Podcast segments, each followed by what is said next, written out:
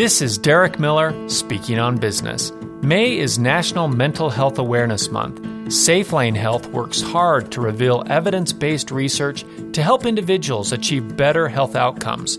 President and CEO of SafeLane Health, Meghann Kopecky, is here to tell us more. Surprisingly, even in this information age where you can Google answers to just about any question, there is very little general understanding on what is the best thing to do when you are feeling depressed.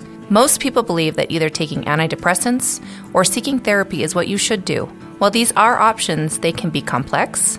Medications have side effects, and neither are immediately effective.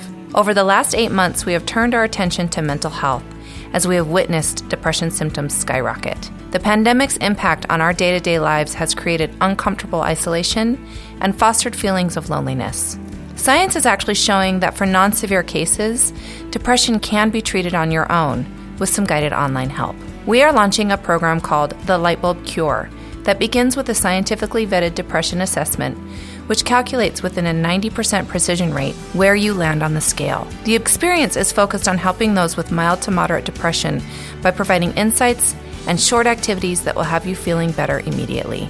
Learn how science can help you. We are grateful for the hard focus SafeLane Health puts on mental health research. You can learn more at thelightbulbcure.com. I'm Derek Miller with the Salt Lake Chamber, and this is Speaking on Business.